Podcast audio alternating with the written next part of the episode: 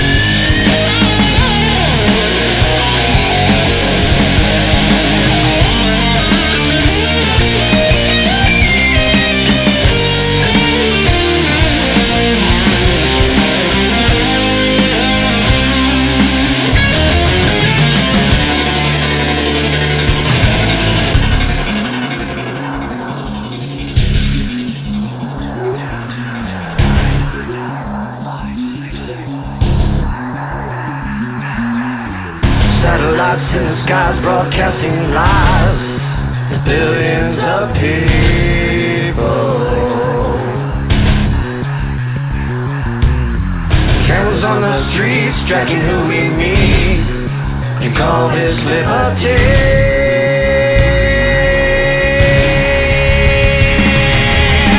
What's it gonna take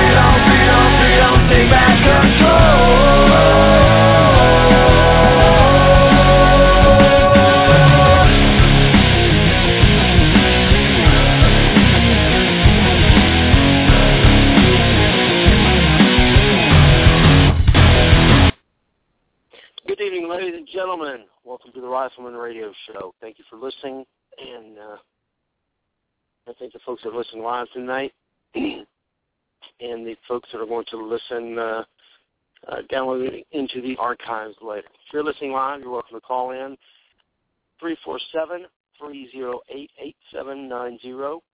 347 308 8790. Sam D will answer the phone and uh, and he'll ask you what you want to do. Now, if you call in and you don't want to talk, uh, if he opens your line and, and asks you, don't worry, you won't be on the air. He'll be doing it off air. uh, but we appreciate you calling in to add your experiences. Uh, I certainly don't know. Uh, uh, I certainly know anywhere near uh, everything on anything I talk about, and I'm always willing to listen to other folks' experiences, other folks' advice. That's why I pay for 50 phone lines. so be sure and call in if you have any questions, you want to make any comments about the, any of the stuff that we're talking about tonight, or any of the stuff we have in the past, or things you want to hear in the future. Uh, you're welcome to call in at, at any time. There's also a live chat that follows the show uh, when you, uh, I believe, whenever you open up the show page, uh, there is a uh, a button to click for live chat. uh, I'd like to thank uh, a lot of the folks that uh, that help out with the show. Of course, Sam D. He's he's every time we open the microphones, Sam is here and and ready to go, ready to screen the calls or or take over if uh, if my line gets cut, anything like that. And uh, I really appreciate him doing that. So Sam, thank you. Uh, and then there's uh, there's a lot of other folks. My my wife would have to be next on the list because uh, she keeps the uh, the rest of the the rest of the crew's noise down to a minimum. And uh, she brings me fresh cups of coffee, and she calls me in the morning to remind me that I have a show tonight, that I don't get carried away uh, with work. And uh, and she loves me. And I love her. Uh, we're going to be talking about uh, several things tonight last week we were we were talking about uh, purified water, and I also during at, during the same time I wanted to, to talk about. sorry, I've been out in the in the 102 degree uh, uh, heat and dust all day. I must have drank uh, probably at least two and a half, three gallons of of liquids, but it still seems like I'm I'm I'm coming up short. Uh, and when I say two or three gallons, I'm not uh, uh, exaggerating, and that's probably what I drank. And uh, that can go back to what we discussed uh, last week with water. Uh, when it's hot and you're moving around, you're going to be bleeding water out uh, uh, out of your body everywhere. Uh, you're going to be sweating. It's going to be evaporating out of your eyes. Uh, you're going to every breath you take, every every time you exhale, whenever you uh, take your your glasses or uh, or you exhale onto a window and it fogs up, that's water, water vapor that's leaving your body when you breathe. so you're leaving you're you're expelling water all day long. And uh, the only real way that uh, you can kind of tell if you're drinking enough water is that that you should be having to urinate, and your uh, your urine should be uh, kind of clear. It shouldn't be a uh, you know just a small bit of uh, dark uh, colored urine. It should be uh, you know, a steady flow of uh, good, clear, clear urine. Making it sound like a like a beverage, okay? I know a lot of people think that it is. I've seen that on those Survivor shows. Guys uh, quaffing down their own urine. I, I don't know. I, I guess if uh, if it was life or death, I'm sure I'd probably do that too. But uh, I don't practice it, uh, uh, and uh, and I've never been that close to uh, perishing that I had to do that. However, whenever you, you urinate, you should be able to look at it and see that it should be fairly clear, and you should be you should be drinking enough water that you're having to urinate, right? Because if you if you realize that during the course of the day that you have not had to urinate, that means that you're not taking in enough water uh, to do the jobs that are supposed to be being done with the water. The water is supposed to be helping keeping your blood uh, flowing because your blood is is pretty much uh, mainly just water, uh, and it's flowing through your body through all the organs. It's helping it's allowing your blood to flow freely through all the uh, veins and capillaries, and that blood is as it's moving through there, it's carrying away heat uh, and uh, uh, heat, heat from the muscles, and it's also carrying away uh, the uh, the stuff your body is trying to excrete. You know, the uh, the unneeded stuff. So make sure that you're drinking enough that you're that that you are urinating, and that the urine is a you know a good uh, uh, clear color, not a light not a light flow of dark red. Right, that's a sign that you're not drinking enough. All right, the uh, going back to the water, uh, we talked a good bit about it. Now, I, I told folks uh, one of the things that you want to make sure you do uh, in your home, especially folks living in the cities and everywhere else, uh, you want to make sure that you're storing enough water. Guys, at least uh, a minimum of uh, three or four days of water. Now, that's one gallon per person, uh, just for drinking, one gallon per person per day and that is in, with you in uh, 75 degrees in the shade, not doing anything. All right. If it's hotter and you're going to have to be doing stuff, it's going to be more. That's just the way it works.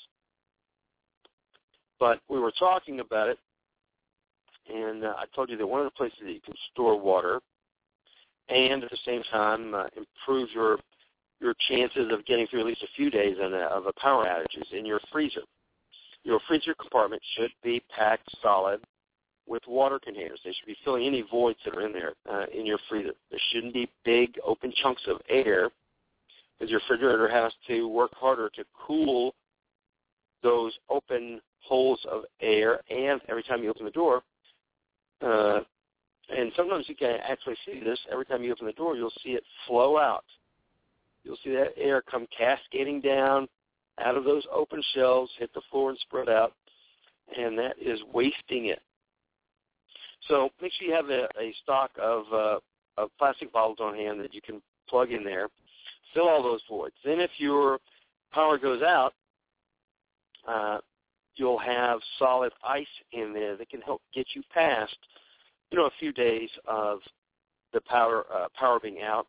It can extend the life of the food and stuff in there because if the power goes out and uh, you have a bunch of void in there, if you have only have like 50% filled up with stuff, then it's going to uh, it's going to reach temperatures which may cause troubles uh, pretty quick. And you want to be able to uh, to extend the uh, the the life uh, uh, lifetime use the, the usage of the stuff that you put in the fridge as long as possible.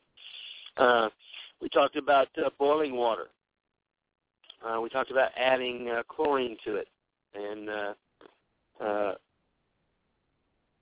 and several other things. Uh, if you Google uh, water purification, you'll find that there's quite a few methods that folks are uh, are talking about there and giving demonstrations of. You can make your own water filters fairly easily, uh, and you can make it out of uh, uh, out of emergency stuff too. When we talked about the uh, the plastic uh, liter bottles and making sure that you are pre-filtering uh, your water, stuff like that. All right. Uh, okay.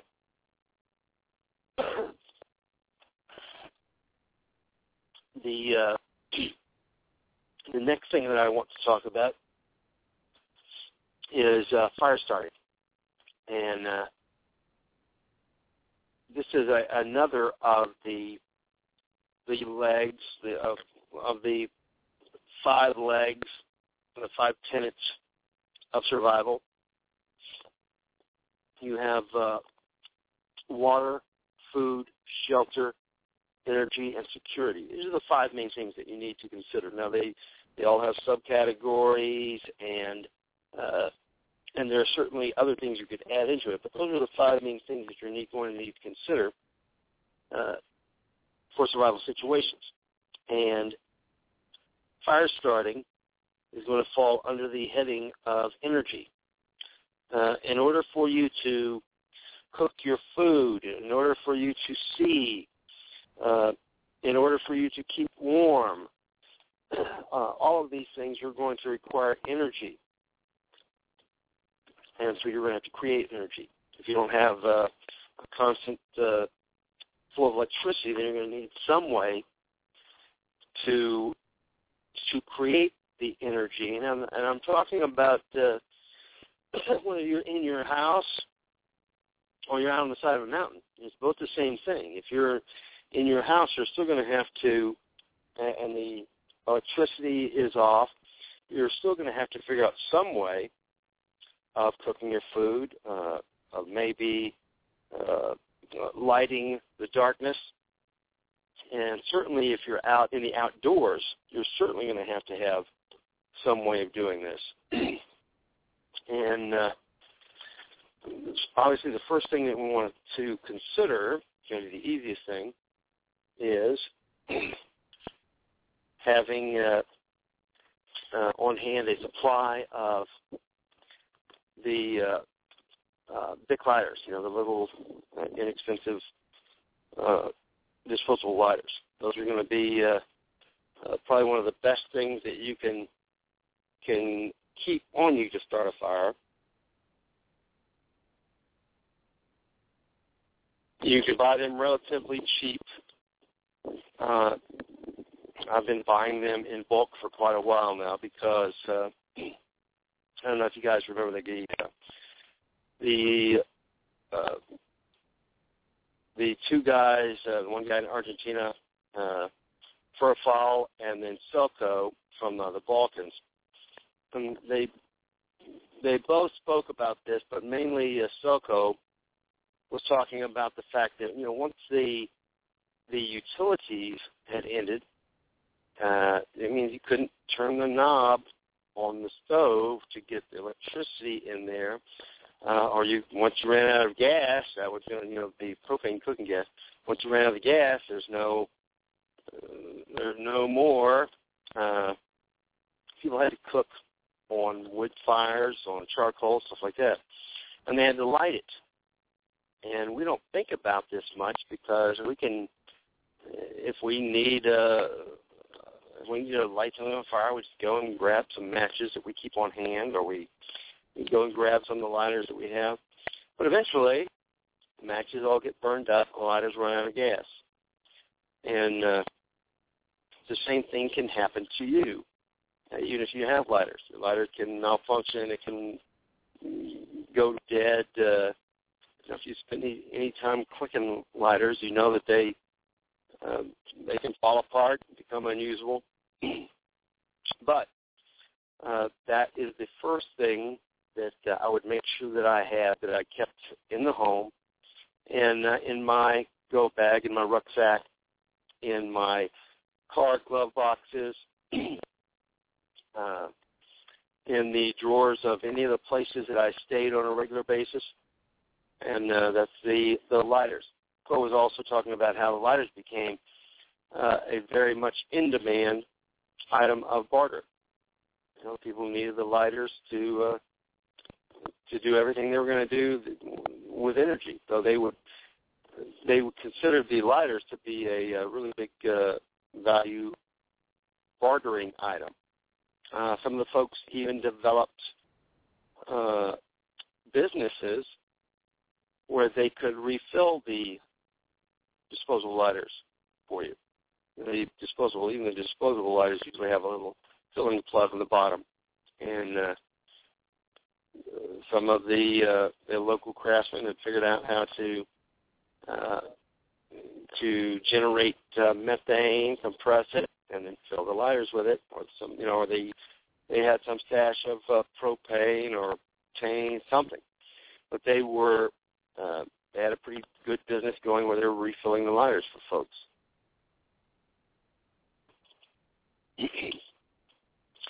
uh, so make sure that you have the lighters on hand.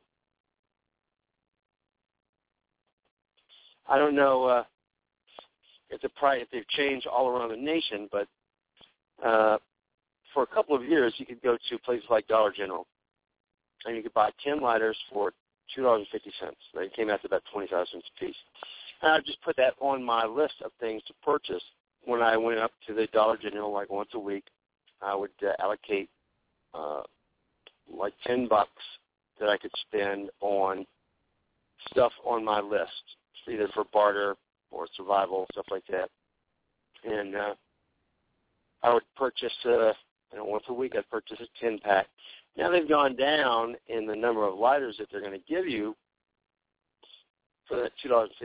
Now it's five lighters for $2.50. So they've gone up to 50 cents a piece. but still, uh, if you put that on your budget, uh, you know, once or twice a week, uh, you can rapidly develop, uh, you know, a good stock of lighters. Thing would be matches, and uh, certainly matches are inexpensive now. They used to have the strike anywhere matches, and I guess after a while they uh, they became alarmed at the uh, the fact that the white tips uh, could be taken off of the strike anywheres and used as uh, an explosive item, I think. And uh, so now, uh, very hard to find any of the old uh, strike anywheres with the picric uh, acid tips. You can uh, still, however, buy the uh, the boxes with the large uh, amount of uh, of big wooden matches. You can buy them really pretty cheaply, and uh, uh, any of the places like Walmart or HEB, stuff like that. You, know, you can buy those big boxes of uh, diamond uh, matches. I would advise stocking up on those as well. And uh, the matches are going to come in a wooden, I mean, in a, a cardboard box. And uh, one of the things I would certainly do with those is is when you're now I put everything in Ziplocs just because it's easier to keep track of. I put them in the Ziplocs uh, right on the outside with a uh, black uh, sharpie. What's in it? How many? When I put it in there.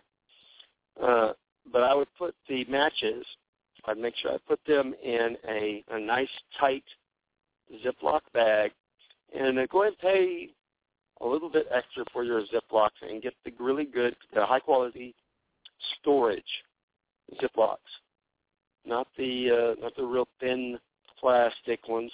We can get the high quality storage ones, and then you can also uh, hop onto eBay and buy yourself a pound or two of the desiccants off of uh, eBay. You know the little uh, desiccant packs that you you find in all the different uh, uh, products. You can buy a pound or two of those on the, on eBay fairly inexpensively, and get in the habit of saving the ones that come to you in uh, in any of the other uh, products that you purchase.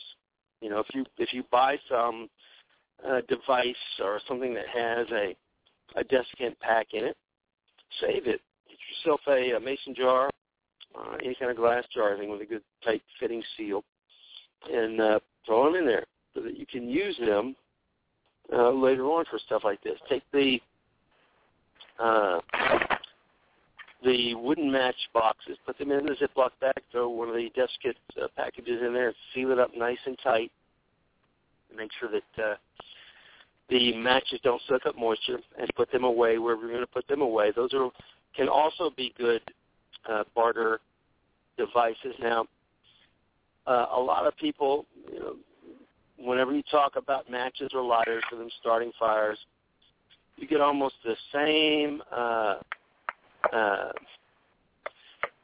uh, arguments with uh, that you do when you start asking people about uh, uh, firearms. You know, which one's uh, which is the best one to use. so, uh, and everyone will have their opinions, and both are good. I like uh, matches when starting fires because uh, it's got the it's got the wood going there itself.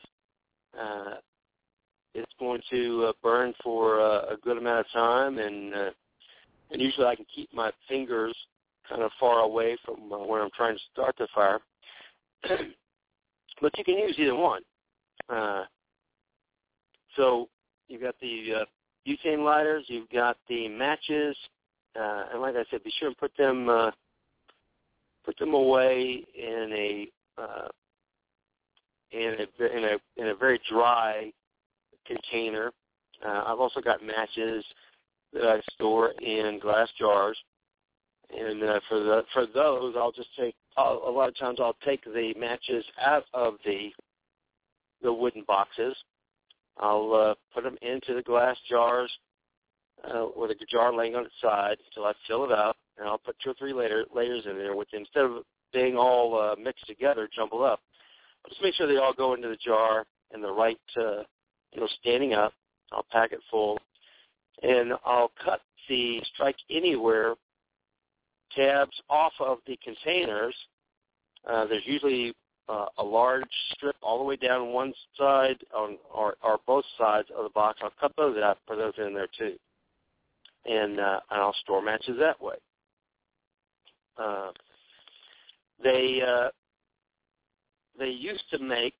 Uh, I haven't seen it in quite a while, but they used to make the match, uh, the dry lock match containers, and uh, with those you could put uh, oh two, three, uh, maybe even uh, four dozen kitchen matches uh, in there, uh, with the uh, with the heads up. The container was kind of shaped almost like a vase, so you could put uh, put them all in there, and you could screw on a watertight uh, lid. I still I still have a couple of those, and I still use those. Uh, if for nothing else, uh, I like using the wooden matches. Uh, if I happen to come across a cigar uh, on at my end of the world travels, I'll have something to light it with. uh, if you have neither of those, what are you going to do? How are you going to how are you going to figure it out? How are you going to fix it?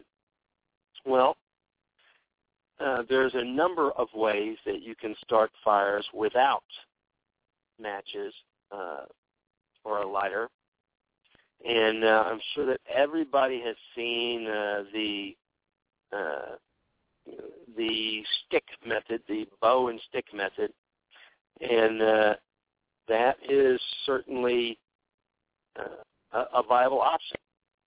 Uh, it can be done. People do it all the time.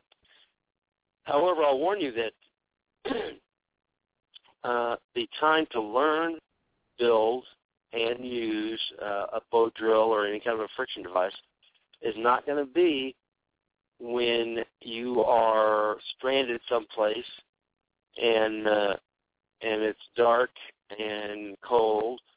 Uh, the time to learn how to start a fire with a friction device, with a bow drill, or anything like that, is going to be now uh, when you don't, uh, when you're not depending on it. And uh, before we go any further with the the different methods, let's start off right. Uh, let's start off with talking about building your fire building the nest. That's got to be the first thing that you do, no matter what method you're using. You're going to have to build a nest uh, to incubate that fire.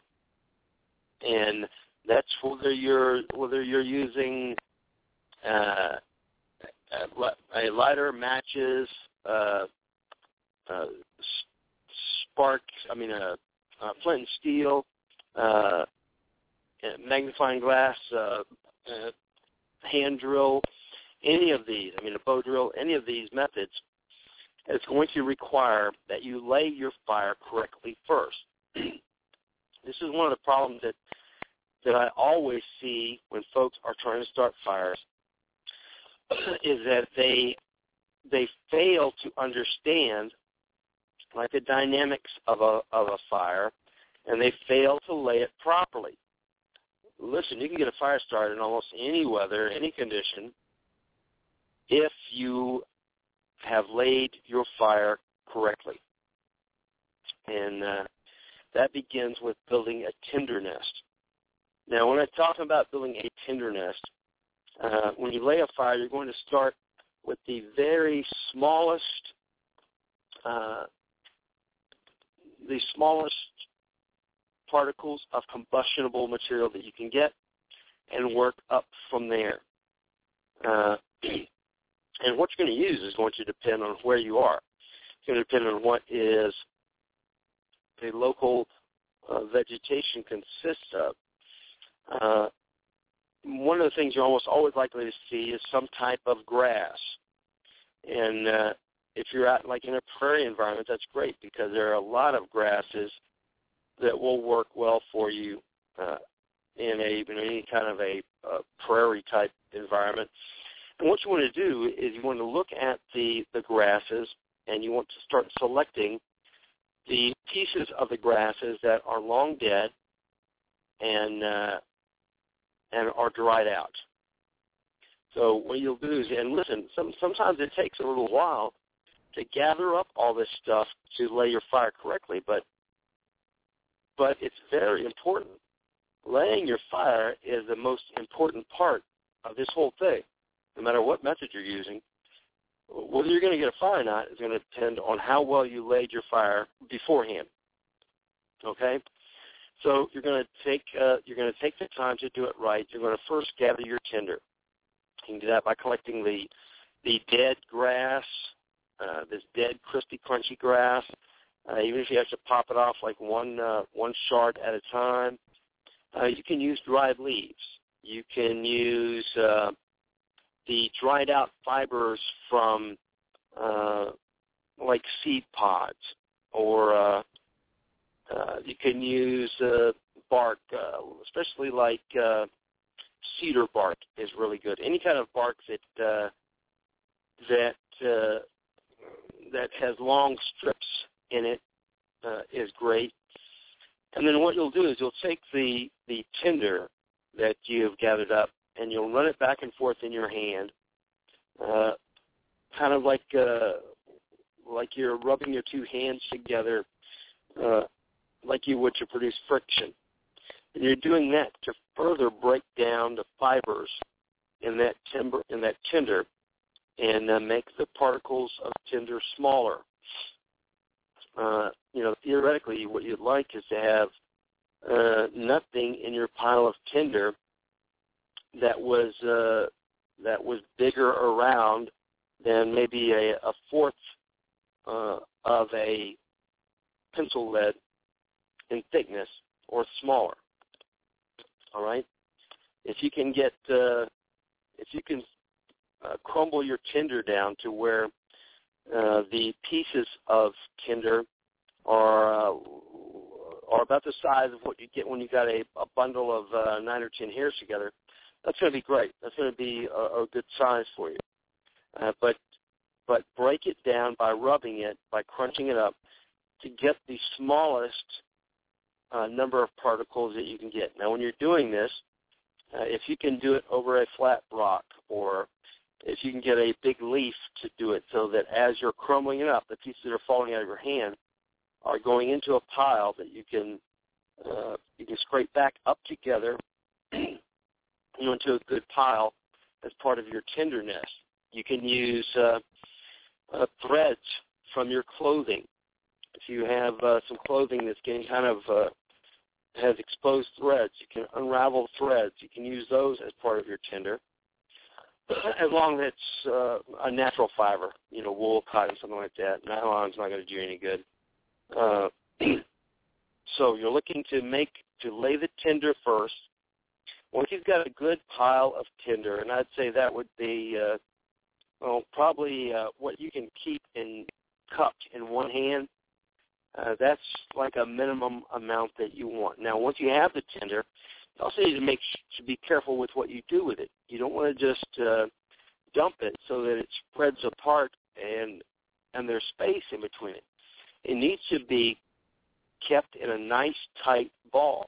Now, however you can do that, uh, I'll take it and I'll put it in a, a you know in a piece of bark that can hold it in one pile.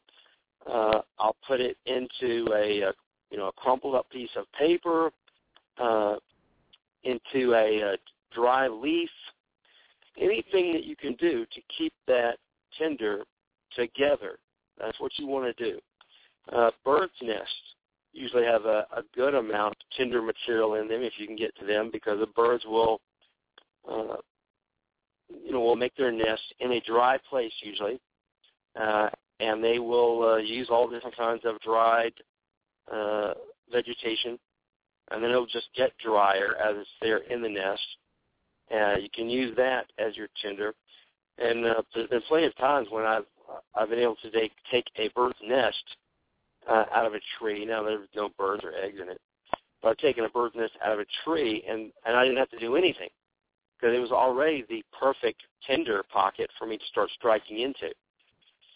All right, once you've got your tinder, uh, you're going to go to the next size, and this is these would be sizes of twigs that are going to be uh, like maybe pencil lead or thinner thicknesses. You're going to gather up uh, you know, a handful of those that will be the next cover that will go on top of the tinder uh, that you made. Progress up. You'll start getting sticks that are twice uh, as thick as the pencil lead. And then you'll get sticks that are twice as thick as those. So just slowly progress while you're building your your while you're laying the fire. You'll slowly progress uh, with the size that you're making that you have available. Now, you're not going to pile everything up into a big pile at first. Uh, you can in some cases. I, I wouldn't recommend it. I would recommend just using your tinder and the first two thicknesses of twigs that you're going to use to get the fire started. That means that you'll make your little tinder cup, you'll set it there, and then you'll make it so that you can strike into it you can put the match into it. You can put the glowing ember from the uh, the bow drill set into it. You have enough room to do that, and then the smaller twigs can be right on top.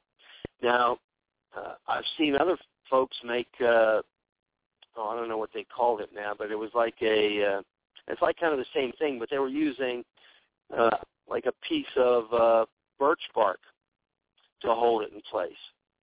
And uh, they were using that to, you know, the birch bark rolled around the tinder so they could strike down, they could strike into, down into the tinder in that rolled up piece of birch bark. Whatever the case, you don't want to smother your fire out, and you don't want to go from tinder, from your tinder to sticks that are the size of your finger. It's just not. It's not going to make that jump. You're you're gradually you're leading the fire uh, from one size to the next to the next. And believe me, the fire fire wants to be. It wants to become. So uh, it, it, it wants to help you. It wants to burn. So as long as you don't make it too hard, uh, the fire's going to do it's going to do its thing, man. So what you want to do is to make a nice, easy path for it to follow. All right. So once you've got your tinder set up and you have your supply of twigs, because that's the other thing, you don't want to you don't want to, to strike your fire into the tinder and then have it starting to glow and say, okay, now I got to round up some sticks. Because your tinder could uh, very well burn itself out before it gets before it, before you can find enough stuff for it to burn next of the right size, right? So have everything prepped and ready before you start on the actual making of the the ember. okay, so you're not you don't have a lighter, you don't have matches. Uh, what's next? Uh, I went on eBay and I bought a handful of the uh, uh, the striker uh, steels for making uh, uh, for making fire. Uh, you can get those uh, really pretty cheaply from uh, uh, on eBay. Like I said, I bought uh, I don't know how many it was, uh, eight or ten of them uh, for uh, uh, it couldn't have been more than about uh, I think fifteen dollars or so. and uh, the way those work is you just take the the bar, we'll take the the uh, bar and use either the striker, the metal striker that they provide with it, or you can use uh, the back of your pocket knife. You can use a key. You can use any kind of uh, sharp edged metal, and you'll you'll run it down the side of it. this will create uh, a shower of sparks. It'll be it'll actually be uh, scraping off part of the core, and then those parts are ignited due to the friction as they come off, and they'll burn for just uh, a fraction of a second usually, but they'll burn really hot, and uh, and they will get they will ignite the tinder that you have put up there, uh, usually very easily. And I already said, I'm going to say it again here though, that if I were you, I would make it a game. Uh, I would make it a game to to start my fires uh, wherever I was starting them with uh, different methods of fire starting than matches or lighters. I'd make it a game to do it if I ever needed to light a fire. Yeah, even if you're going to light the fire uh, for your dinner, for the charcoal grill, all right? You can clear some of the charcoal away, and you can put uh, your uh, tinder down there up against the uh, the briquettes, and you can use your flint and steel uh, to get uh, the fire started as part of uh, as part of your your training, because you'll you'll learn the easiest ways to do it. You'll learn what works and what doesn't work uh, in an environment in a situation that isn't uh, completely compounded by stress uh, and is not a life or death situation. All right. So practice laying and starting your fires now so that you'll know how to do it when you need to and you won't be as stressed out doing it. One of the other things you can also use if you're using if you want to prepare pre-prepare some uh, some tinder material are things like char cloth. Uh, that's where you've taken uh, uh, like a piece of cotton cloth and you have you have charred it. You've you've set it on fire, but you put the fire out before it consumed uh, the fabric. And what that does is now that now allows uh, like a, a bed for the uh, the spark to uh, to land on and catch uh, and catch the cloth uh, uh, with a you know with one of the sparks for a glowing ember. All right, so excuse me. So be sure and practice these methods beforehand. Um, what I do now is I'll just use uh, uh, one of probably six or seven different methods. Uh, the only one I don't do all the time is the bow drill, uh, but I've done it enough to know how I can, how to do it. Uh, flint and steel are the thing that I usually use the most, and I, I, I and that's because I've I've got those stashed everywhere now. Uh,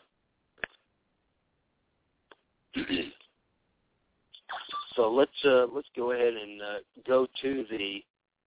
Uh, hold on just a second.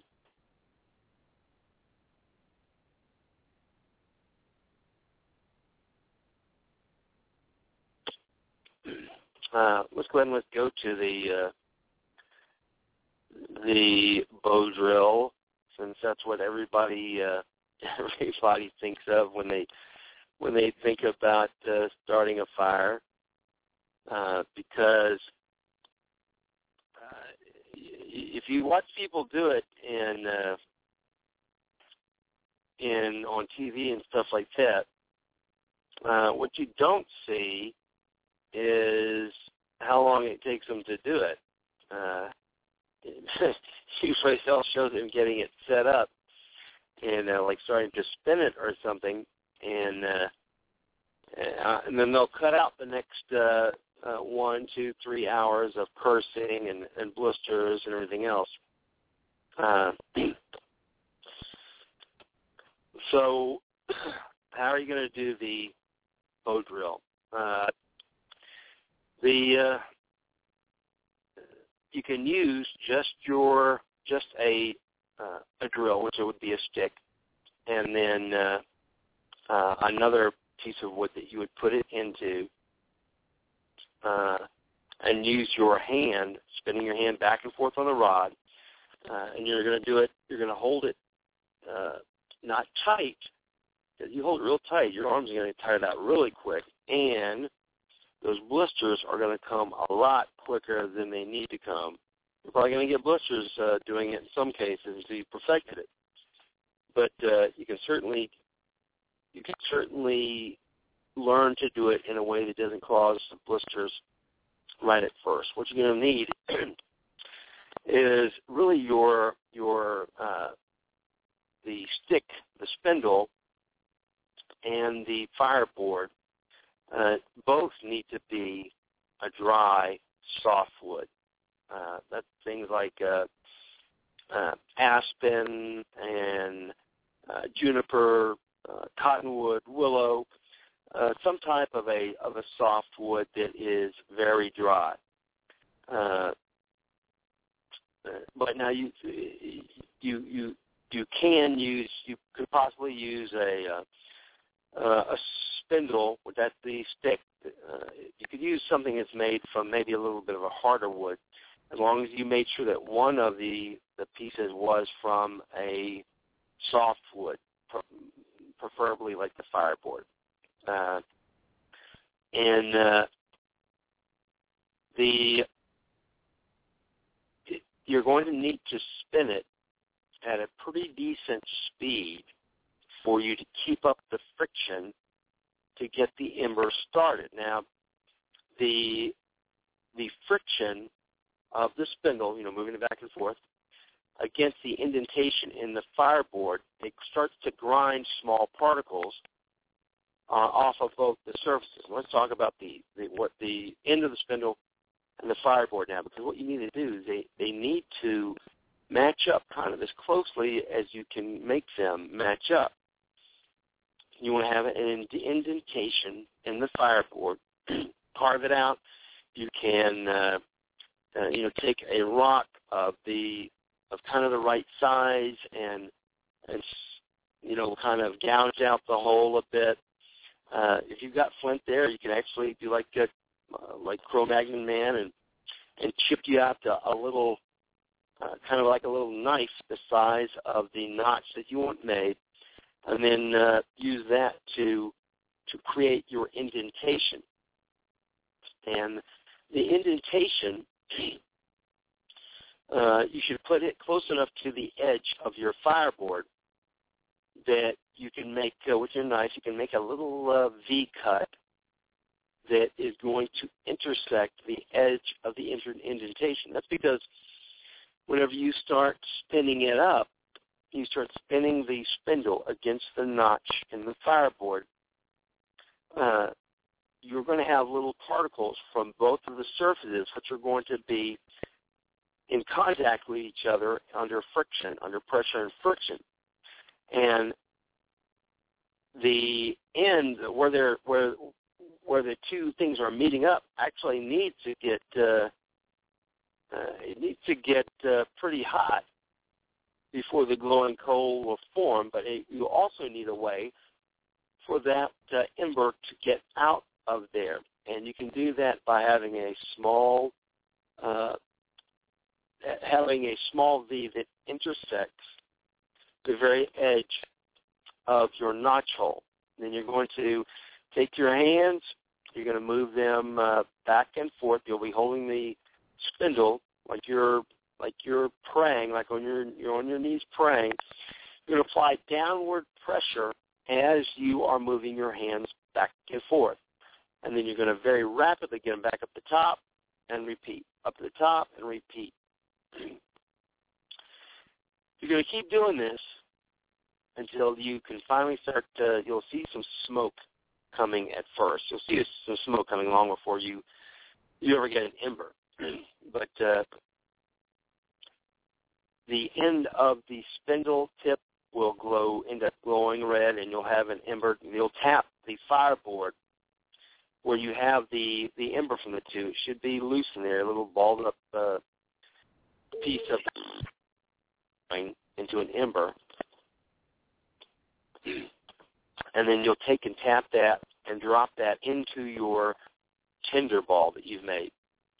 Then you'll take your hands, you'll cup that tinder ball, not so that it squeezes it, but until you can get as many little uh, particles of the tinder to come into contact with it uh, as you can. Now, not completely closing around it, because you need to have one uh, one piece of the tinder exposed because you're going to continue to blow on that, and you're blowing on it while you're putting it into contact with the tinder ball, and then your your tinder ball should grow in size as you're gently blowing on it until you finally get enough of the tinder in your tinder ball blowing that uh, you actually get a an open flame to break out. Okay? and then you can put your start building it up from the next sizes. You know. All right. Uh, now, like I said, this is uh, this is going to take a little while, and and it's going to be hard on your hands. now, you can you can certainly speed this up by by going to the next level, and that's by making a adding a bow to your spindle fire. And uh, the way you do that is you'll you can take and remember with your uh, with when you're doing this, the spindle that you're using and the fireboard both need to be dry softwoods. Okay. Uh, with the bow fire, you're you're going to do basically the same thing, except uh, you're going to also uh, have a cap that is going to be having an, uh, an indentation in it, much like the one that you have for the fireboard. So both ends of your your spindle be uh, slightly rounded, and there'll be indentations in the fireboard and in the cap that you're going to be using to hold the top of the spindle in place. Then you're going to take uh, uh, a green sapling. Uh, there's probably going to be about twice the length of your spindle. Uh, say your spindle's about uh, oh, a foot, 18 inches, something like that.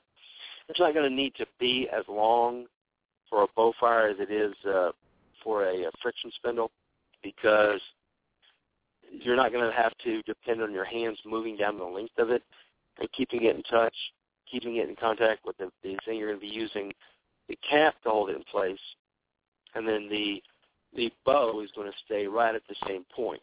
and what you'll do then is you'll take that, kind of make it into a shape like uh, the bow, a bow and arrow, then you'll use uh, something uh, like a shoelace, uh, a thin piece of rope, uh, something that you can use to attach uh, both attach it to both ends of that sapling, so you now have like a bow.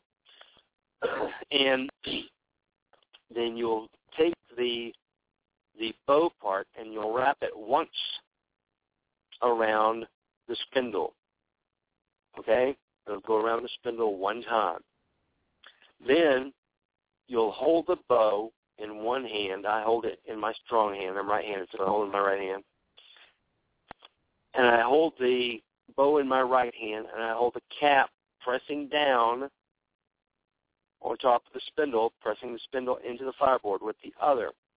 Now the bow, uh, I'll hold it close to one end. Uh, you don't hold it in the middle, then it wants to try and wants to try and bend toward what you're doing instead of running it back and forth. And you'll have to experiment to find the right tension, the best tension uh, on the string for your bow. and then what you're going to do is you're going to move it back and forth, almost like you were playing a violin. You're going to move it rapidly back and forth. Okay? And uh, you'll just do this until you get your glowing ember, and then you can tap that glowing ember into your tinder ball, into your tinder cup. Now the uh, uh, the the different way you can do this is if you have two people. If you get two people, then uh, then it can kind of make it a little bit easier. And uh, you actually don't have to have a bow if you've got two folks. What you'll do is you'll have the uh, the string or shoelace or twine or light rope, whatever you're using. You'll have that wrapped around the spindle a couple of times. Then one person will be sitting there with their like I have I keep my left foot on the fireboard. I'm usually kneeling down on my right knee, left foot on the fireboard, left hand on the spindle cap, and then my right hand was would be holding the bow.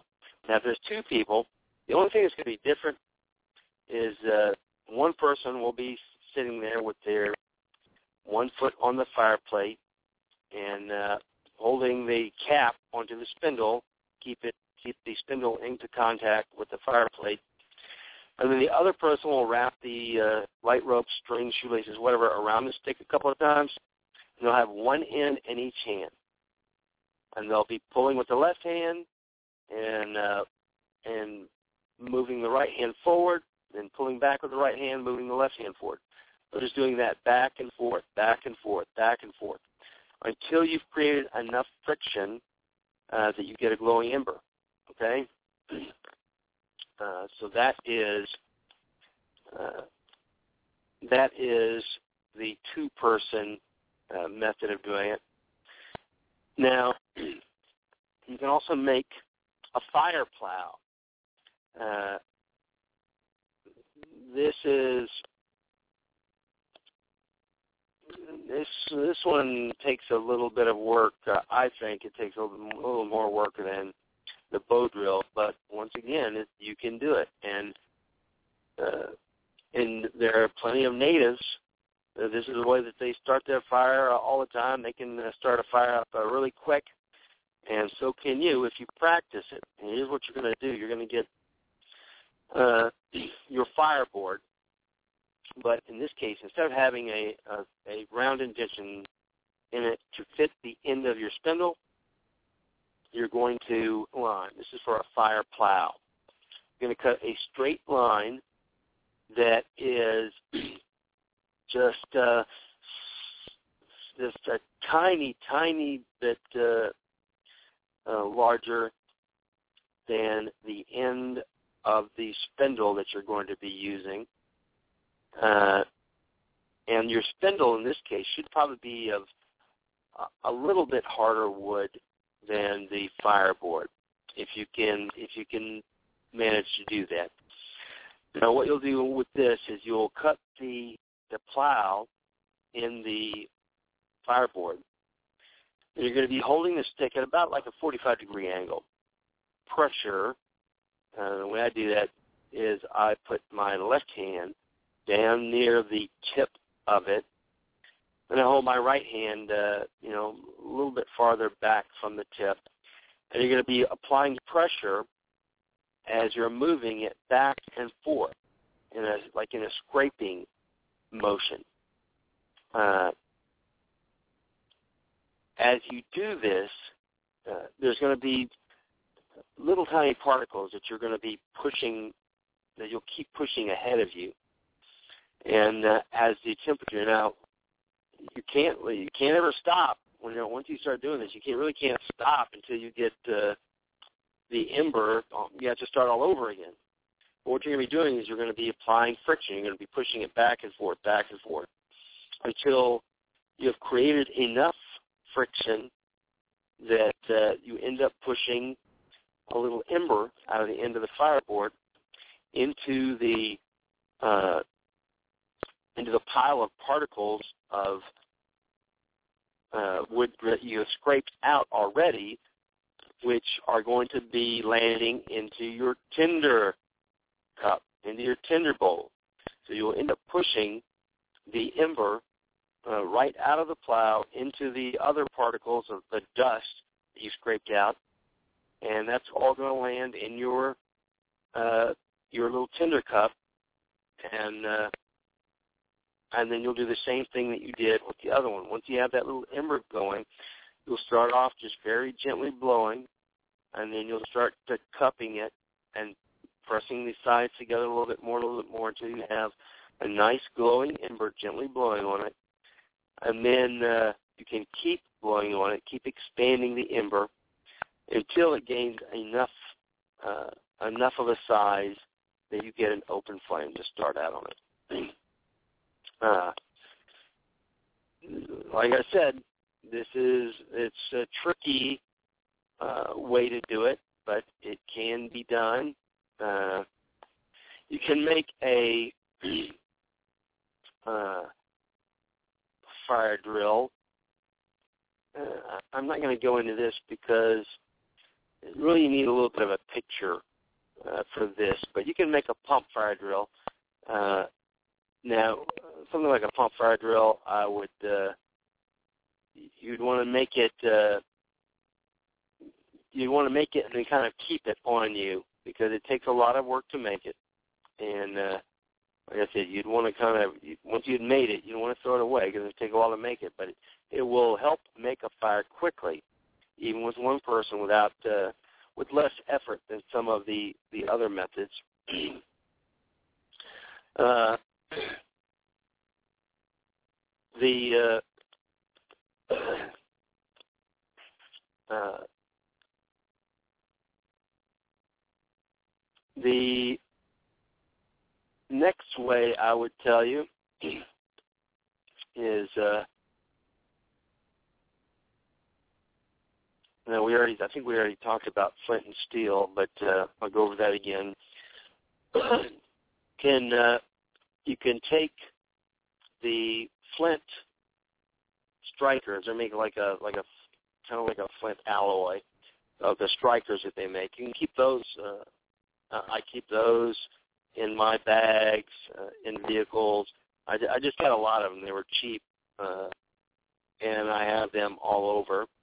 You can get those. You can get the uh, the magnesium blocks. Uh, are kind of work the same way. We'll talk about that in just a minute. Uh, with the uh, with the flint strikers, now you can actually uh, you can actually use regular flint rocks, chert flint, and any kind of uh, steel that you can get your hand on. Uh, I believe that we use the uh, the Boy Scout pocket knife with the blades closed to strike against the uh, flint rock uh, when I was younger. You're just going to hold the flint. Uh, you'll usually, you, if you've got a flint rock, you'll break it so that you've got an exposed edge, like an exposed sharp edge. Then you'll take the closed pocket knife with the metal part, uh, with the metal back of the blade sticking out, and you'll bring the pocket knife down in a short, sharp arc, contacts the edge of the flint like you're striking it, but you're you're barely you're barely hitting it. You're striking it a glancing blow, and you'll keep doing that.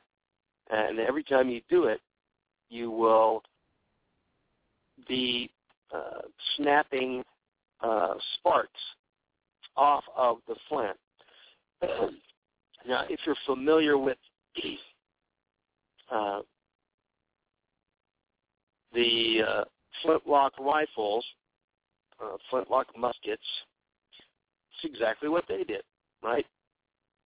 What they did is they had a metal hammer that you would cock back. It would be under pressure of a spring.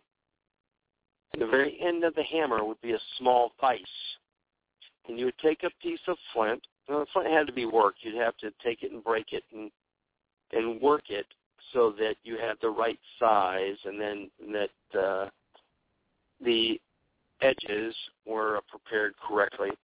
And uh, you know they had a had a kind of a uh, you know a big factory business doing this of a bunch of folks uh, sitting around breaking the flint up, making it into the right sizes so it could be used in the rifles. That would be held in the end of the hammer, you know, like in a small vise. You would cock it back to full cock, and then when you released it, it would go forward onto a piece of metal that was L-shaped. And the L-shaped piece, you know, it's a flat, uh, you know, kind of a wide piece of metal, about a oh an inch to three quarters of an inch wide, and it's shaped like an L. And then down at the bottom of the baseline of the L, where the end of the L is, it would be attached to uh, the uh, frizzen, the powder, a little pan that carried the powder. And what happened was whenever the hammer came forward, it would strike the metal at an angle. And as it was coming down and striking it, it was also pushing it away. It pushed it away, and that exposed uh, an open depression that was filled with powder, with uh, loose gunpowder. That loose gunpowder was connected to the the main charge in the uh, the barrel of the rifle by a tiny hole. So when you talk about priming a rifle, that's what they would do. They would open up the frizzen pan, they would pour loose powder in, and ensure that uh, some of it went into a little hole that goes down into the base, into the uh, the bore of the rifle. And they would close the pan. Now you would do this after you had uh, uh, after you had loaded in your loose powder and your wadding and your ball and stuff. Then you would pop open the the uh, frizzen, pour in the primer, shut it, pull the hammer back to a full cock, squeeze the trigger. The hammer goes forward, hits the uh, hits the plate in front of it, and that causes the flint to run down it at an angle, striking off a whole bunch of sparks. And as it's running down it, it's also opened up the that that ignites that uh, loose gunpowder in there. That loose gunpowder goes through the the hole into the barrel with a main charge, and that ignites the main charge, which propels the projectile out. That's how the flintlock works. uh, you can do the same thing with a piece of raw flint and your pocket knife, or any kind of a piece of metal that you can find. you can do the same thing by striking the sparks. Once again, you're going to have to practice doing it.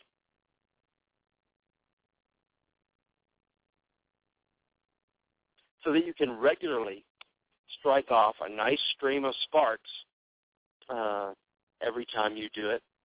And you're going to have to make sure that uh, all of these sparks are being captured in your tinder ball that you've made. Uh, like I said, I can't stress enough the importance of of doing the work of preparing your uh, your tinder ball before you try anything else, any any method to light the fire. is nothing's going to work until you have the the tinder ball ready. Okay.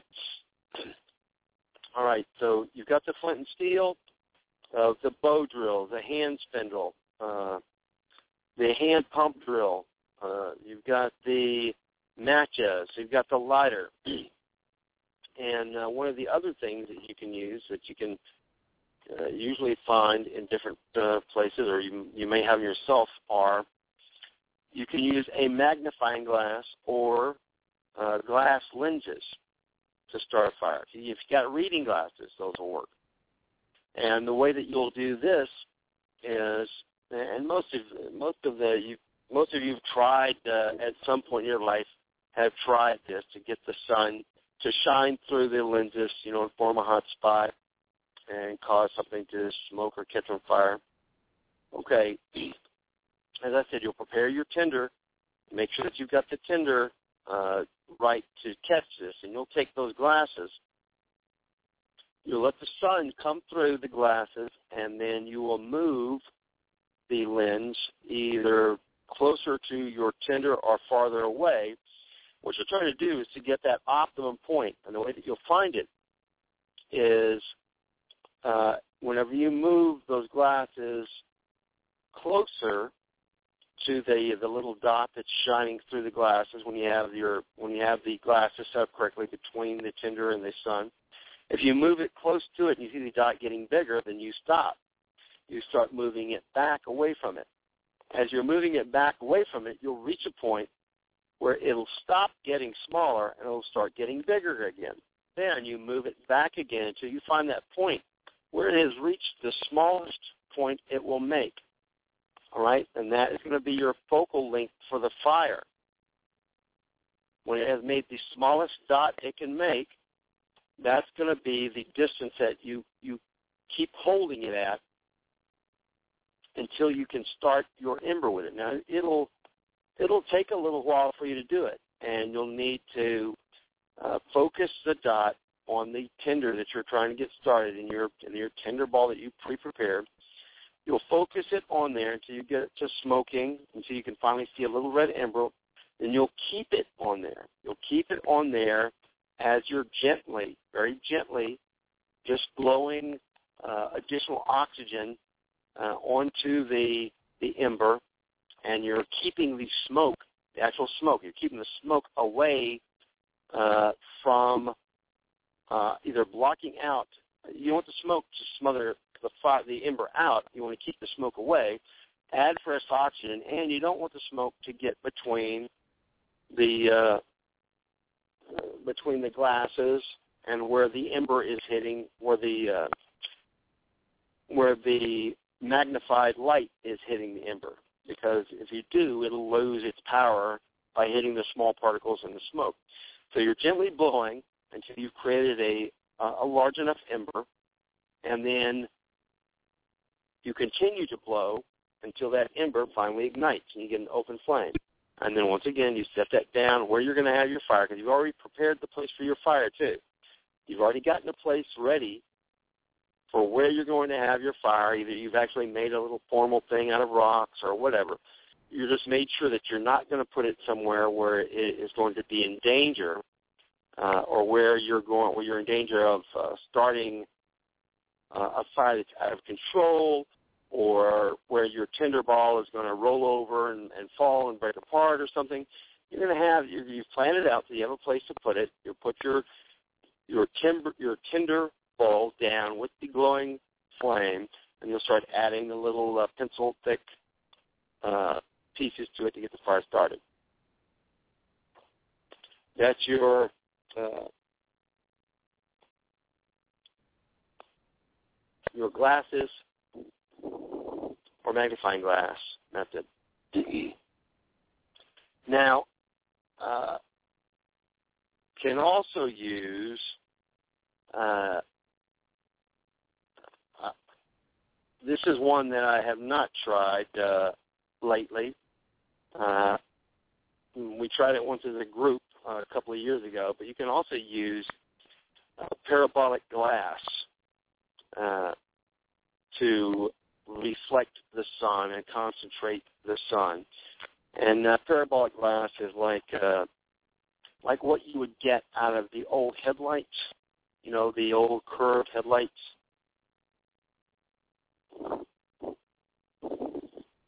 And you can use uh, a water-filled plastic bottle as well.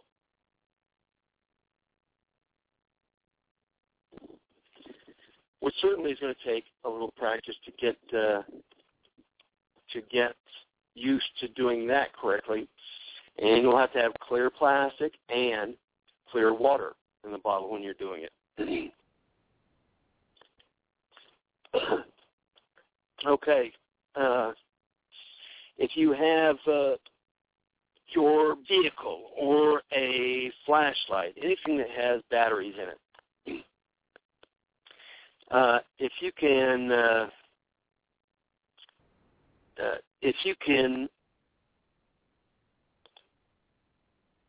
rig up, if you can get a couple of pieces of wire, uh, and you get uh, some very very fine wire, or uh, uh, if you have uh, uh, some steel wool and some wire, then you can make a fire that way using electricity to fire. And uh, you can certainly do it, uh, if you have a car battery, you can certainly do it uh, a lot easier. The larger the battery, the easier it is to to get the heat and the, the larger diameter wire you can use. Uh, the way that you would do it is you would take, uh, uh, if you're using steel wool, uh, and some people keep steel wool in their kits just for this, just for this exact reason. Uh, you can take a small uh, chunk of the steel wool and kind of uh, roll it into kind of like a, a little bundle. Then you can take your battery, and you can take it can be a nine volts, it can be a a C battery. Uh, I'm not sure if if one of the single A's would do it. It might, but it, it would take some very fine wires. Anyway, you'll take the uh, the wires or wire, and you'll have to make sure that you get a charge from both sides.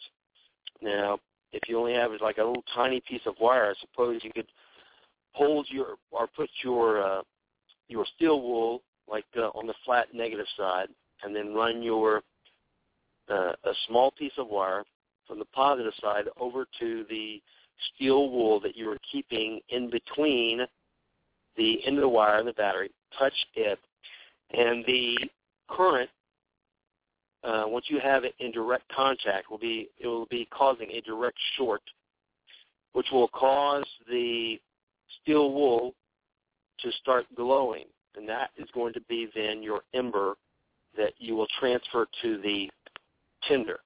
and uh, it's uh,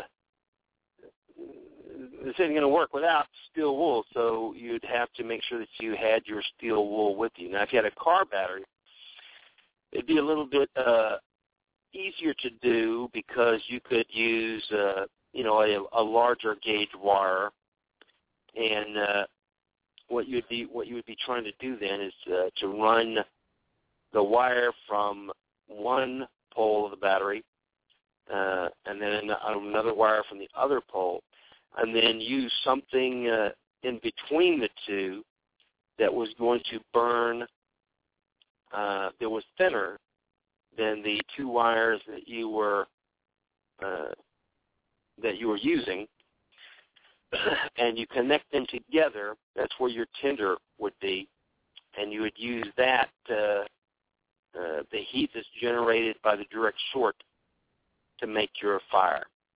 Now, uh, there there are plenty of other ways that uh, you can start fire. You can Google this, the the fire starting, and uh, you'll see a, a lot of uh, uh, a lot of different ways than uh, that you can use uh, objects to make fires.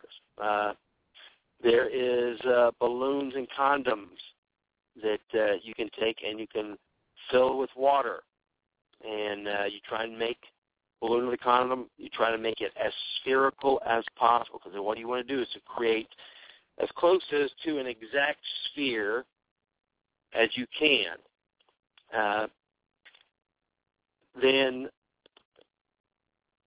then what you're going to do is you're going to uh, squeeze the balloon in such a way that you're making a, you're making a shape that is going to focus the light uh, as it's coming through the water. Okay, uh, this is something you'll certainly would have to take a lot of practice. Uh, same thing with ice. If you're somewhere uh, where you can find ice that uh, uh, that has uh, some nice clear, uh, nice clear ice where the the sun can pass through it. Obviously, if it's dirty ice or if there's a lot of oxygen uh, bubbles in it, it's not going to work. But you'd form the the ice. You break out a piece of the ice out and try and form it uh, into a lens shape. Uh, you know, you could use your fingers to slowly melt the ice as you're rubbing in a circular pattern to find to form it into like the shape of a lens. I mean, you would use it uh, the same way you would use a magnifying glass or a pair of glasses. Uh, like I said, the the ice has to be clear. Uh, it can't be any, uh, it can't be cloudy or anything like that. Uh, probably one of the best ways to do this would be to, if you're somewhere where it's cold, would be to make it yourself. Make the ice yourself. Take some good clean uh, water and then you'll pour it into uh, pour it into some kind of container container that you've made yourself, like a little uh, piece of plastic that you have that you suspended in such a in in such a way that you'll have uh, you know a rounded shape on one side of it, and uh, and then let it freeze. All right. Uh, there is the Coke can and chocolate bar method. And this just happens to be things that you might you might actually have on you or something, uh, you know, out camping or some or something like that. Uh, what uh, what you would do with this is you're going to take the and you know you look at the bottom of the soda can and it's got that indented uh, almost a, like a parabolic curve indented on the bottom. Then you're going to take the chocolate from the chocolate bar, you're going to start rubbing it on the bottom of the can. And you're going to do this because the chocolate is going to be uh, your polishing medium. Okay? You're going to take the chocolate, you're going to you know, take a little piece of cloth with the chocolate on it, and you're going to rub the bottom of the can until you've got that aluminum so shiny that it's like a mirror. Uh, you can use paste. It doesn't work quite as well because the toothpaste is actually kind of like a higher grit in it, but you can use it. Uh, after you polish the bottom of the can so that it's mirror shiny, uh, basically you just you have the same kind of thing, which is a parabolic mirror, and uh, the sunlight will reflect off the bottom of the can forming a single focal point, and uh, you'll point the bottom of the can towards the sun, and you'll have uh, uh, you'll end up with a with a light uh, that you can then focus directly at the tinder, and uh, the tinder is going to be about an inch from the reflecting light's focal point. Now, after a few seconds, uh, or more, depending on how long it takes you to, how well you've done your polishing job, and how long it takes you to find the right angle. Uh, it should be just like the magnifying glass. Uh, you should be able to, and you'll have to suspend the tinder, you know, at that in the center point right there. Uh, but there are there are a lot of ways that you can actually start fire. So so the only thing I would tell you, or let me tell you two things, the two major things, is one, practice laying the fire. The, lay, the, the way that you lay the fire is going to determine, uh, your ability to get fire. You know, the way that you are going to lay the fire is going to it's going to determine uh, if your fire makes it or not. All right, that includes building your tinder cup. So practice building your tinder cup because that's going to be that's a make or break part of this. And second, I'll tell you is that all of these methods require practice to make them work. The flint steel one, I've got that where to me, for me, that's it's really just as fast as a natural lighter. Okay, uh, because I've done that one so often. Uh, the uh, the hand drill and bow drill less often uh, because they take a lot longer. It takes longer to make. Uh, it takes more work to get the ember. So, uh, but I still do practice it every now and then because I want to make sure that I make sure that I don't forget how to produce an ember with it. But the only way that this that you're going to get this to work is by practicing it. Now you see these folks on these survival shows. I mean, I've seen them several times before where the uh, uh, where the folks are supposed to be uh, they're supposed to be experts, but they can't start a fire with a simple bow drill.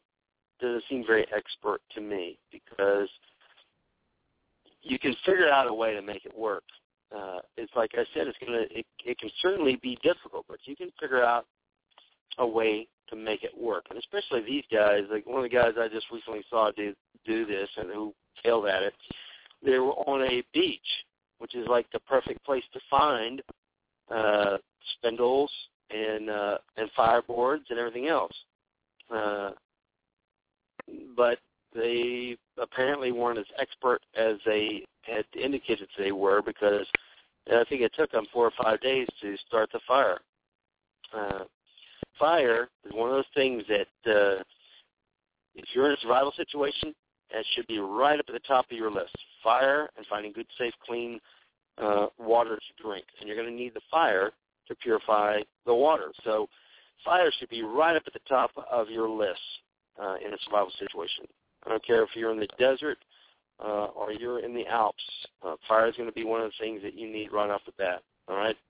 So make sure that you are uh, number one that you're putting away the easy things to use to make the fire. That you got plenty of uh, of the uh, uh, little butane lighters, plenty of matches stored away, plenty of butane lighters, uh, all that stuff, and uh, and then spend a little time uh, working with your flint and steel. Uh, some weekend, just uh, tell yourself, okay, I'm gonna on Saturday, I'm gonna go out, I'm gonna gather up uh, some stuff, and uh, you're gonna gather up several different types of wood for the spindle, several types of wood for the uh, uh, fire plate, fireboard, and uh, such different types of wood for the bow and for the cap, and uh, you're going to make yourself a fire using that method. Okay, uh, you can go to uh, Google, and uh, I'm sure that they'll have a uh, how to start a uh, bow drill fire video. Uh, they've got to have it, and uh, and use that as your guide. Okay, but practice doing it now, so that if you ever have to do it, you're not having to learn how to do it. You're just having to do it. Okay. uh, all right. Uh,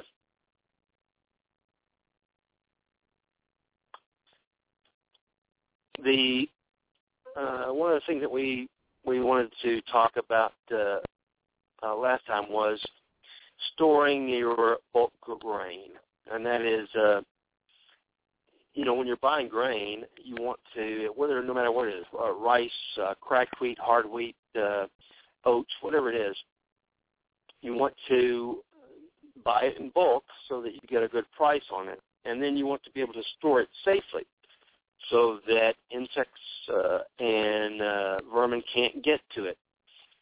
And the best way to do this is you can buy it in bulk and you can put it in uh, like the five gallon or 50 gallon. You know, if you, if you want to store a lot of it, you can certainly get the uh, those big 50 gallon uh, food grade either metal or plastic containers. You can buy the mylar bags that will fit those too. Uh, the uh, and then uh, you want to make sure that it stays dry. That's uh, by putting the desiccants in it, and uh, that it that it uh, that it has uh, an unbreathable atmosphere in it uh, to keep vermin out. Uh, one of the best ways you can do that is you can uh, you can use dry ice. You know, you get your get your uh, uh, your bucket hill set up with a dry to put the dry ice in it. Uh, for a five gallon bucket, you can put a uh, like a quarter pound of dry ice in the bottom of the five gallon bucket. Uh, you can then fill the pail three quarters full of wheat and then set the lid on the top. Now you don't seal it yet.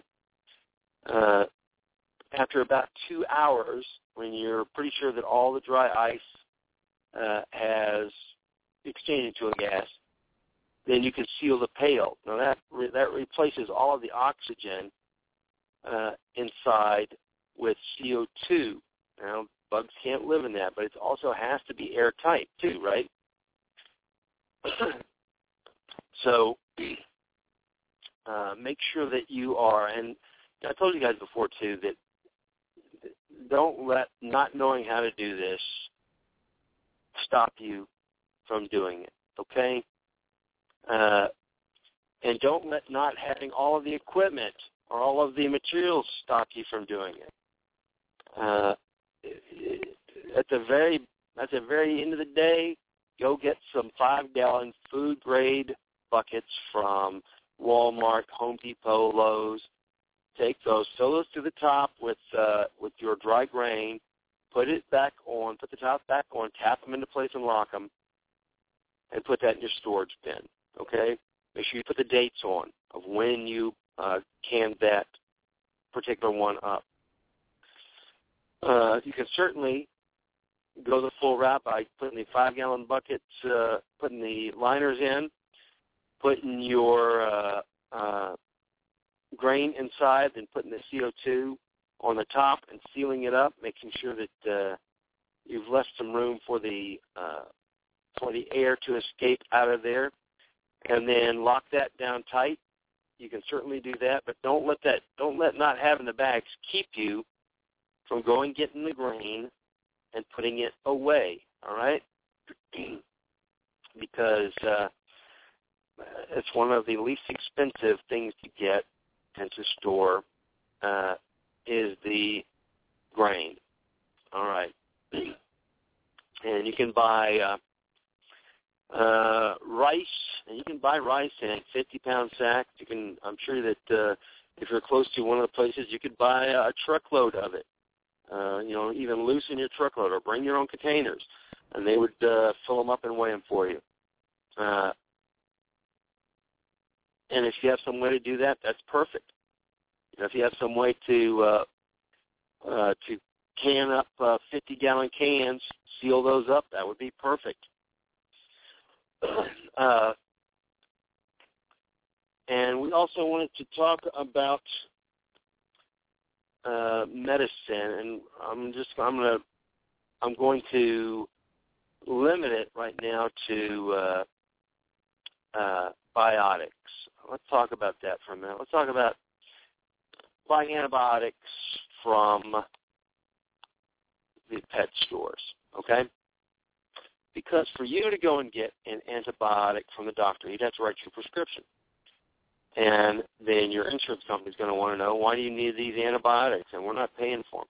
And a lot of times now, even if you had a doctor who would write your prescription for them, uh, I, I've certainly seen the uh, the pharmacies not want to allow you to get something that your insurance wasn't paying for because they don't want you to pay cash for it. Uh, so, so what are you going to do? Uh, you don't want to go in and fake an illness. Uh, I guess you could, but uh, here's a here is an alternative. The antibiotics that we take as humans uh, are also the same antibiotics that are prescribed for fish. The difference is when you go to the pet store, they don't make you get a prescription for the exact same antibiotics. Now, before we go any further with this, uh, let me make sure you understand that you, you, you guys out there listening, you are the ones that are 100% responsible for anything you're doing with any of the information I'm giving you. Okay, there's nothing I can do from my end to stop you from doing something or make you do it right or or whatever.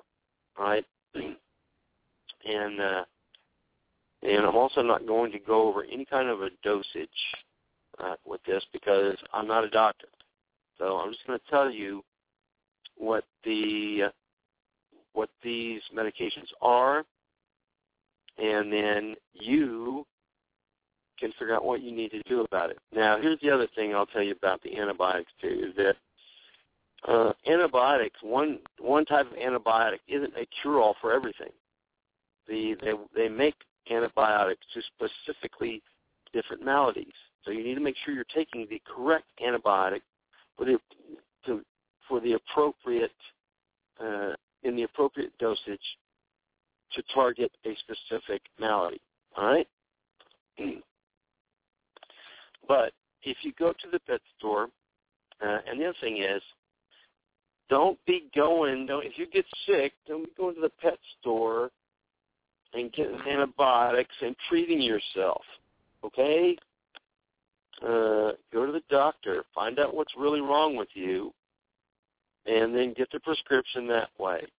Uh, these antibiotics are to be used only in uh, only in a grid down into the world type situation uh, where you have no other choices.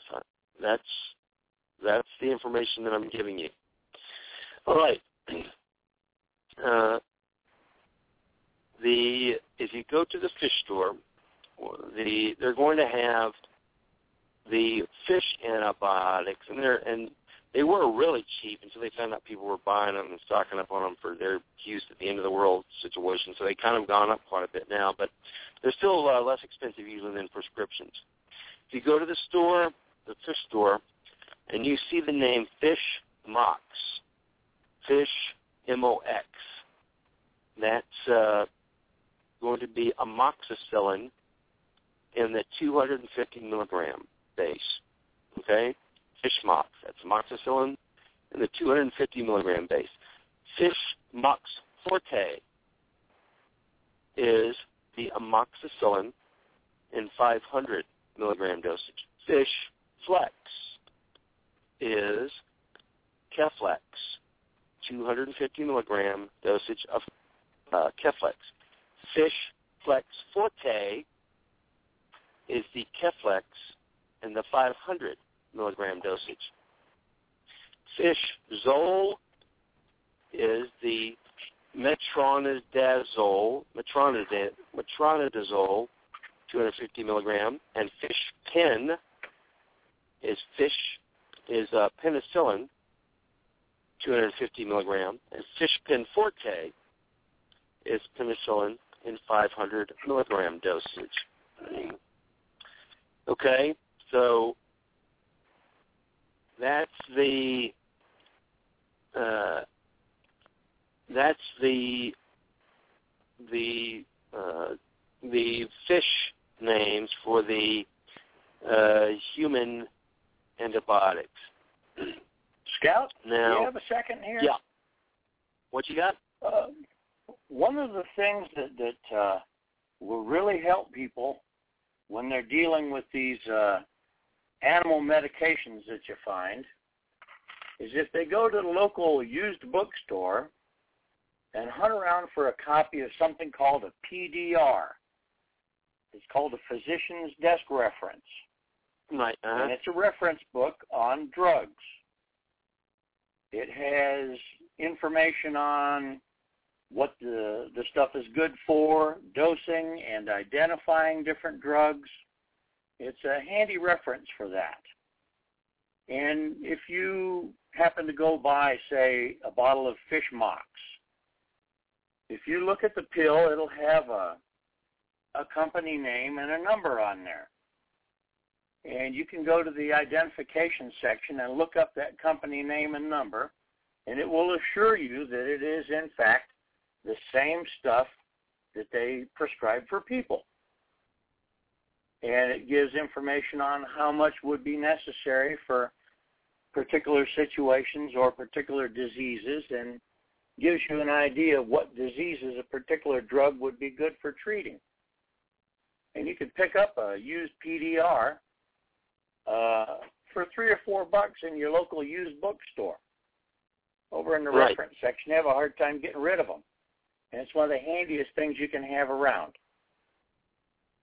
Yeah, I would certainly. We're going to have a uh, we're going to have a whole show on exactly what you're talking about. And that is the uh, reference material because I've been stockpiling it for quite a while and going through different uh, uh, different uh, uh, books and stuff so that we could uh, so that I I had a good way of trying to figure out because I'm not a doctor. A good way of trying to figure out what uh, and I won't have any interest in that service there to use my my WebMD uh,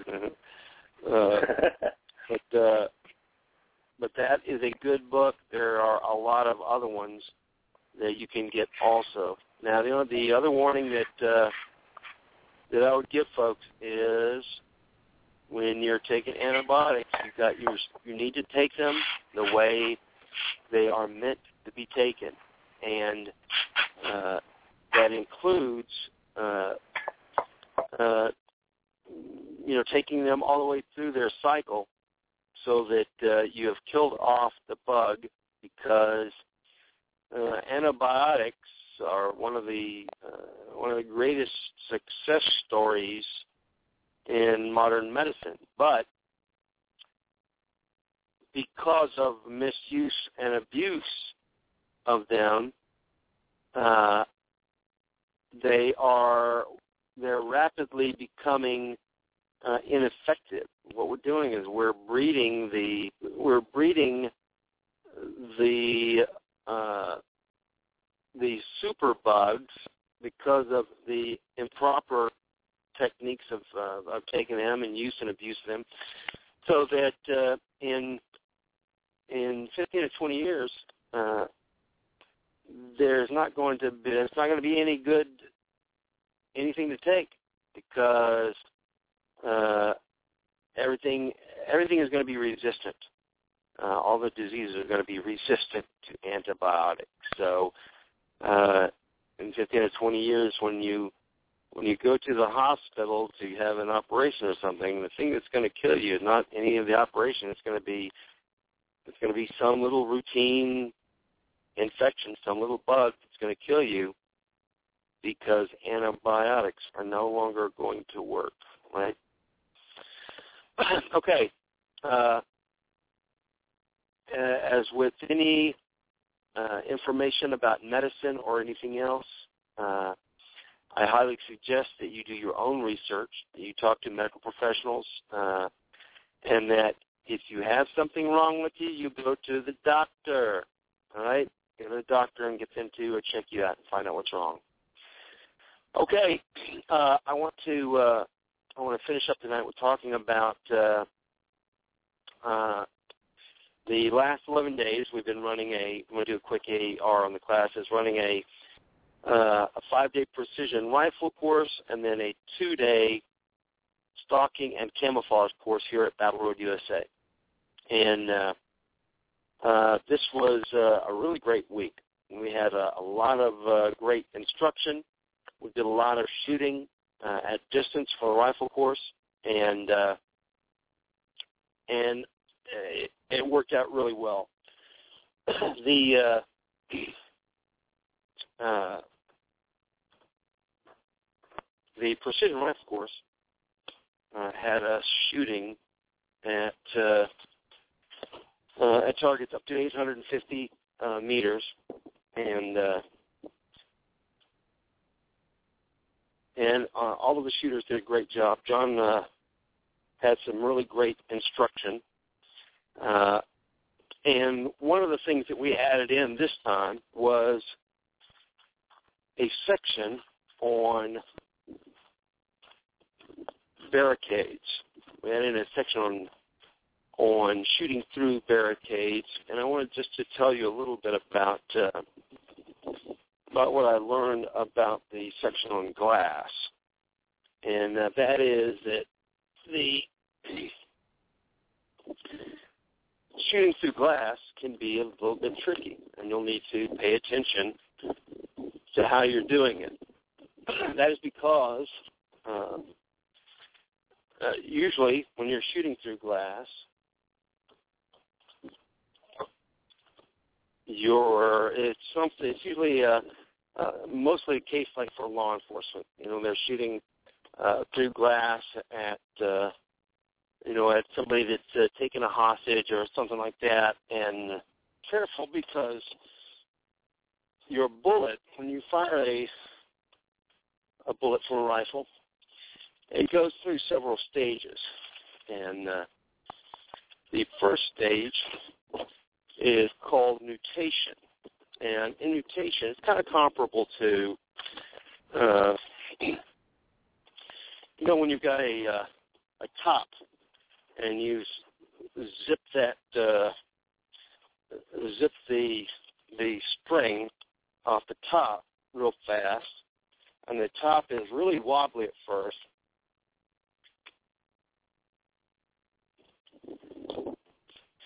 It's kind of wobbling back and forth until it kind of slows down just a little, and then it'll go into that that good steady spin. Well, your bullet does the same thing. As a bullet is leaving the barrel, it's hitting the rifling, and the rifling is imparting uh, a spin to the bullet to help stabilize its flight. And it does, and it does a great job at it. However, when it first leaves the barrel, and that could be anywhere from uh, uh, from 75 to like 100, uh, 150 yards or more. There's that uh, the area before that is where the bullet is in nutation up to 100 yards. That means it hasn't stopped uh, the back and forth movement of it. Uh, it hasn't gone into a uh, a steady spin yet. The next section would be called sleep. Your bullet first exits the barrel in uh, nutation, the kind of a yaw going on it back and forth. Then it goes into sleep. And you want to make sure uh, that if you're firing through glass or something, uh, that if you can't get your target up near the glass, right up against the glass, that you need to move back so that your bullet is entered its sleep period before it hits the glass. Uh, that's because when the bullet is in nutation, even something thin like a glass window pane can cause it to uh, to deviate uh, even greatly, kind of from uh, from its point of impact. We had uh, single pane glass windows uh, and the thick automotive glass. And what we did is we set them up at 5, 10, and 15 foot of distance between the target and the glass. And we had the shooters shooting through the glass at uh, 50, 100, and 200 yards.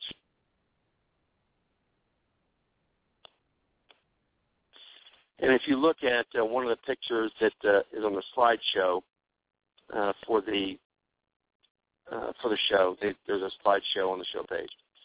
Uh, you'll see one of them marked uh, five feet. Uh, I believe it's five feet and 50 feet or five feet and around 100 feet. I don't remember which slide I put up there.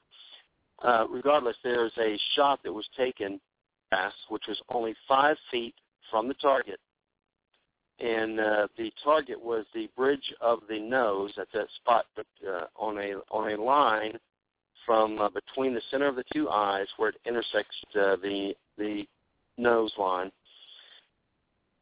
that was the point of aim. The uh, the point of impact was actually uh, close to three inches or more off to the left. Uh, it was just to the outside of the eyebrow of the target, the target's face, and on top of that, the bullet was exactly flat. Uh, the bullet had come in in nutation uh, in a yaw. The bullet it struck the window glass, and when it did, in just five feet, it caused it to move uh, a little over three inches and to impact sideways.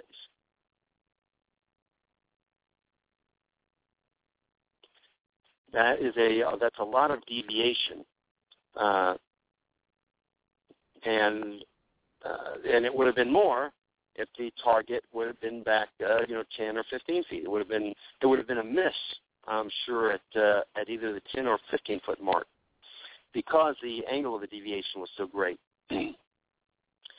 so that tells you that, uh, and then uh, and then we had uh, certain we had different types of ammunition we were using as well. Uh, we were using uh, various full metal jackets on the window glass at different distances, and uh, we were using some nice expensive uh, Hornady AMAX, uh, the 168 grain uh, 308 uh, shell, and uh, and while it was the most accurate round, uh, it also had troubles with fragmentation when hitting the glass.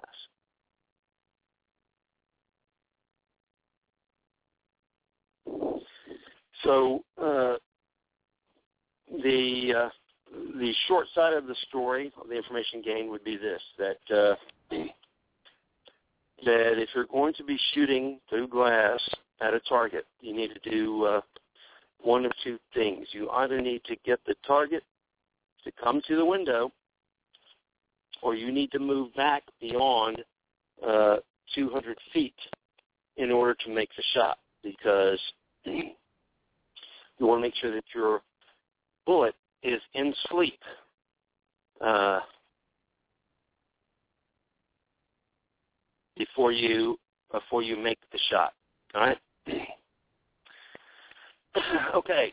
Uh, the other course, the stalking and camouflage course, was a great course, and uh, and we had uh, a couple of hours of classroom, then went straight into uh, the practical applications. First thing we did was have the students uh, build uh, their concealed positions, and uh, they just took about uh, oh an hour and a half to build their concealed position, and it was approximately 150 meters away from the observation point. And then uh, then we brought in the observer to uh, walk uh, a spotter onto the positions, and uh, and I believe that uh, we got just about everybody. What we did is we give them a. They were in their concealed positions, and then they would have uh, two blank rounds. And uh, whenever uh, whenever I would uh, uh, I would go from position to position, and I'd get about uh, oh 30, 40 feet away, and I would tell them to take their shot if he hadn't seen them already, because he picked out a couple of the guys uh, before they even took their shots. They would take a shot at him, and then with the blanks, and then I'd walk to within 10 feet, and he would look again. If he couldn't see them, then he had asked them to identify a letter it was on an 8 by 10 uh, sheet of paper. Identify a letter he was holding up to make sure that they could actually see him from their position. Once they identified it, then uh, they would fire a second shot. And if he still couldn't find them after that, he'd hold up another letter. They had identified that, and they had made it. I mean, they made their hide good enough that they could take two shots and even with me standing in within five feet of the person's hide, couldn't be identified. Okay, the uh, next uh, uh, problem was a stalking to your hide position, and then uh, the same thing with firing the shots. And we started off oh, about uh, 250, 300 uh, meters away from the uh, observer's position they would have to stalk up to it to where they could get a good clean shot, uh, whether that was from you know 200 uh, meters or 50 meters, whatever. In between there, they stalked up to where they could good, get a good clean shot, take the shot, and then would go through the same thing. Now, if they were seen before that, they would have to reset. That means they'd have to get up, walk back uh, to the beginning, and start their stalk over. And that was also a four-point loss out of their total of 20 points you have to make 16 points in order to pass this phase. the next day, we repeated this uh, with three stalk and uh, on three different uh, lanes, three different stalking lanes. The last two were live fire stalks. And that meant that uh, they would stalk up to the position where they would take their shot. I'd go to 10 feet, they'd try and find them. Go to 5 feet, try and find them. And, uh, once, and if they couldn't be found, then they would uh, they would leave their rifle at that position, and at the end of this problem, they would go back to that point. They'd have one live round that we'd give them, and they'd need to make a shot on the target, which would be a steel plate that I've been sitting in from in front of while I was trying to catch them.